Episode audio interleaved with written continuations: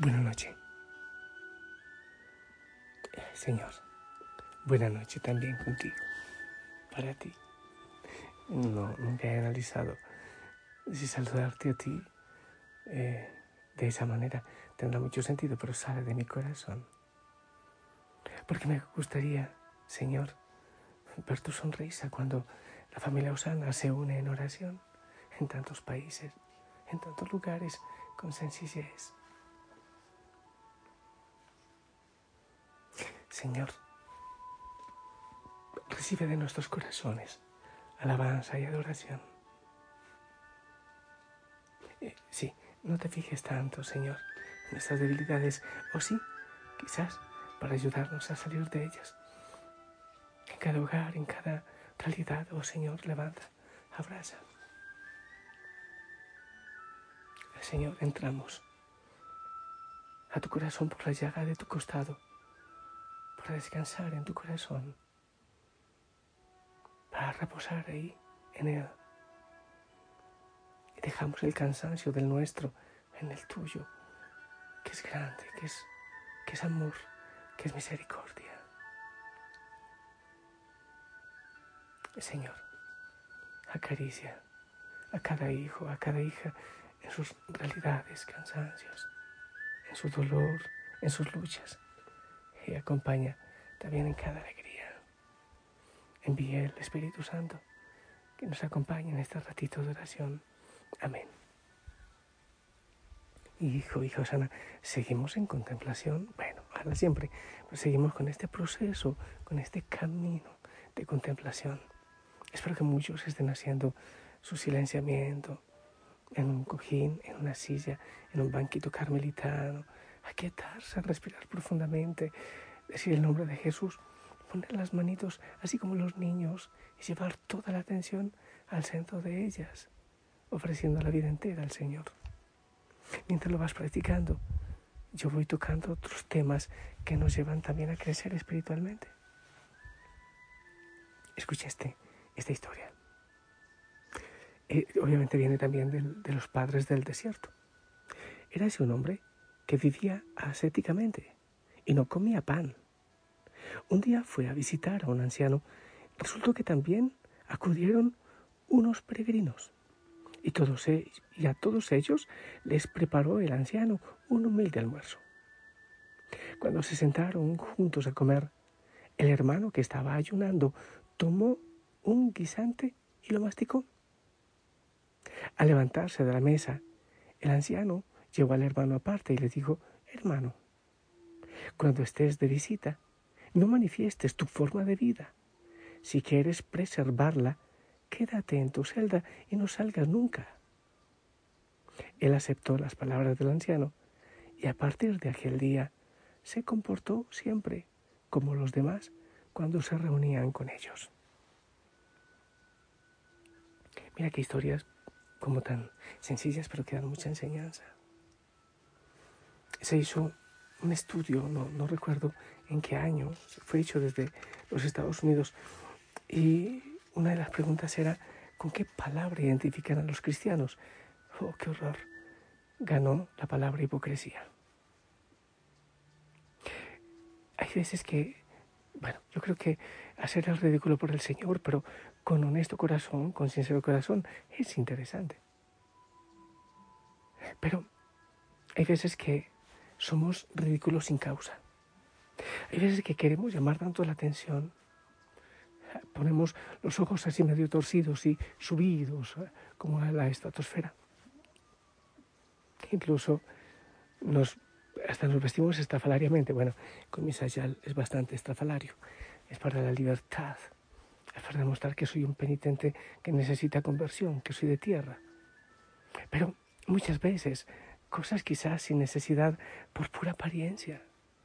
Y, a veces llamamos la atención quizás buscando a que los otros se sientan mal o demostrando que nosotros espiritualmente estamos más avanzados que ellos. Pero creo que muy poco logramos en nosotros y en ellos con esta manera de ser. Mira esta historia. Viene, creo que desde Inglaterra, que tiene que ver con la anterior. En un gran almuerzo de Estado que ofreció la reina, plebeyos, políticos, de todos los rincones del mundo se sentaron entre los miembros de la familia real. Desacostumbrados a las comidas de gala, tuvieron problemas para elegir entre los múltiples tenedores y cucharas, vasos de agua y copas de vino propios de la alta sociedad y los buenos modales. Un delegado especialmente incómodo, sentado a la izquierda del príncipe, jugueteaba con el pequeño bol con agua situado junto a su ración de ostras. Su función, o sea, la función del recipiente con agua, no era otra que lavarse las manos para eliminar el olor al marisco de los dedos del que los había comido. Y se acompañaba de, un, se acompañaba de un trozo de limón y una pequeña servilleta. De pronto, evidentemente nervioso, el invitado lo miró, tomó el pequeño recipiente con agua y se lo bebió. Junto a él, el príncipe, que estaba a punto de limpiarse los dedos con esa agua, con su agua, dudó tan solo un momento. Entonces el príncipe también tomó el recipiente con agua. Como había hecho el plebeyo antes que él, se lo bebió. Fue un gesto de humildad. ¿Ya entiendes? La agua para lavarse los dedos pero para no avergonzar al otro, pues se lo bebió y hizo lo que el plebeyo había hecho. Qué fácil podemos ser hipócritas.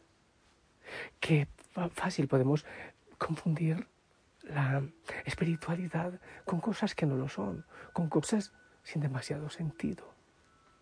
Qué fácil podemos quedarnos por las ramas y no en lo profundo de lo que es una verdadera espiritualidad, una verdadera vida cristiana. ¿Cuántas veces incluso exigimos a los otros ciertos modales que realmente no expresan lo que hay por dentro? ¿Cómo es de bueno? Yo disfruto mucho cuando podemos romper un poquitito la etiqueta. A mí me gusta. Hace días precisamente en Betel lo disfruté mucho con con Ana y con María, estaba, me invitaron a comer, estaba preparada la comida riquísimo. Yo les dije, quiero comer en el campo, en el bosque, en el suelo, con los animalitos. Qué hermoso es eso. También así es la vida espiritual. Hay veces que nos alejamos de aquellos a quienes queremos acercar al Señor, nos, los alejamos de nosotros y los alejamos de Dios. No sé, por, por cosas vuelvo y lo repito, que quizás terminan por ser sin sentido. Pues bien, el relato de, de estas dos personas, el primer relato que cuento de aquel hermano que quiso mostrar que ayunaba ante los demás, este relato es claro en cuanto a lo que significa una fe verdadera, una espiritualidad verdadera. La espiritualidad verdadera nunca avergüenza ni menosprecia a los otros, queriendo que los otros crean que somos mejores que ellos. Una verdadera espiritualidad tampoco exhibe sus símbolos religiosos como distintivos de compasión personal, son en realidad indicadores de orgullo personal. Hay veces que queremos mostrarnos como compasivos con nosotros, ah, porque nosotros sí somos grandes y nosotros sí, sí, no, no se trata de eso. El mismo Señor me parece impactante. Jesús se hace tan pequeño para levantarnos a nosotros, tan pequeño. Debemos evitar posar tanto como que modelos religiosos. Sí, a veces posamos, nos convertimos en maniquíes raros, extraños. Creo que, sin ser como el mundo, obviamente, pero sí creo que debemos buscar aquello que no es absolutamente esencial para poder acercar a los otros al Señor. Hay veces que tenemos una piedad plastificada, una piedad de polipropileno. Esto no llega a ser auténtico y obviamente no demuestra verdaderos y auténticos testigos del Señor de nada. Y lo que está mostrando es una vida vacía, basada en la búsqueda del propio engrandecimiento. cuando no tenemos nada profundo que ofrecer, lo que ofrecemos es sencillamente una máscara y un maquillaje. En este cuento de los monjes del desierto, un fanfarrón finge ser sencillo en la casa de unas personas que lo son de verdad y no es capaz de dar la autenticidad de la que él carece. Solo el anciano se da cuenta de lo que ocurre e invita al religioso a actuar de manera distinta, a no mostrar su religiosidad quizás fruto de el vacío que hay en su corazón, a no sacarla en público. La historia nos deja grandes preguntas que yo te quiero hacer a ti. ¿Hasta qué punto realmente eres una persona espiritual o eres farsante? ¿Hasta qué punto? ¿Cuántas veces finges para que te vean? Otra, ¿eres bastante sincero como para descubrir lo que tienes y lo que te falta espiritualmente? ¿Eres sincero para descubrirlo, para aceptarlo? ¿Puedes convertirte en un buscador que se centre en algo que no sea el yo real, en fantasías, en pantomimas, en cosas sin sentido. Te muestras, te gusta que te halaguen, eres muy espiritual, oh, qué santo, oh, qué religioso, oh, qué persona tan maravillosa. Hay veces que nos gusta llamar la atención. Bueno, pues esto tiene que ver con aquella palabra del Señor de buscar los últimos puestos, porque los primeros serán los últimos y los últimos serán los primeros. Que el Señor nos dé humildad, nos ayude a encontrar la verdadera humildad para atraer con ella a muchos a la presencia del Señor.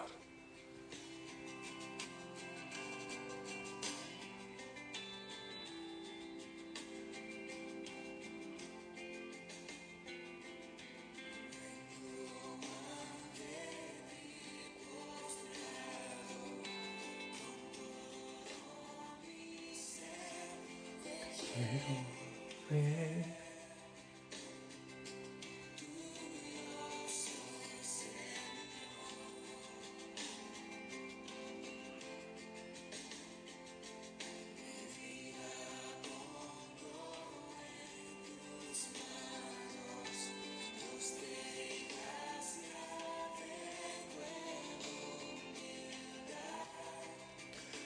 tu presencia quiero estar. Clame,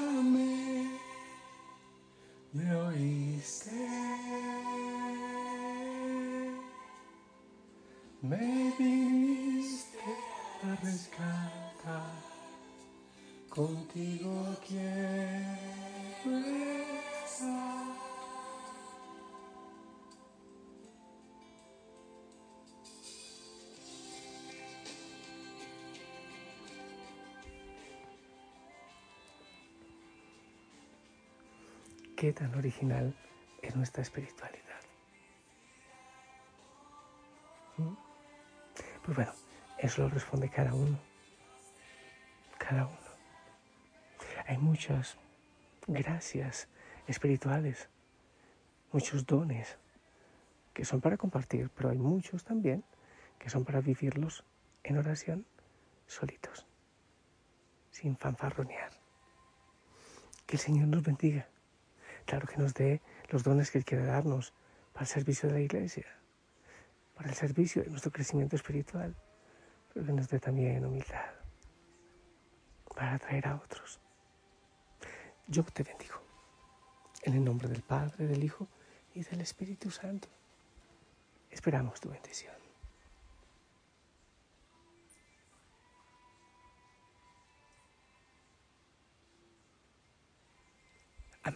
Gracias. Te envío un fuerte abrazo. Que descanses en el Señor. Abrazos en casa. Que el Señor de que tu corazón, tu mente, te lleve al descanso. Que te abandones en Él, en cualquier realidad que estés viviendo. Que haga silencio. que ores. Un abrazo grande, sonríe por favor. Hasta mañana.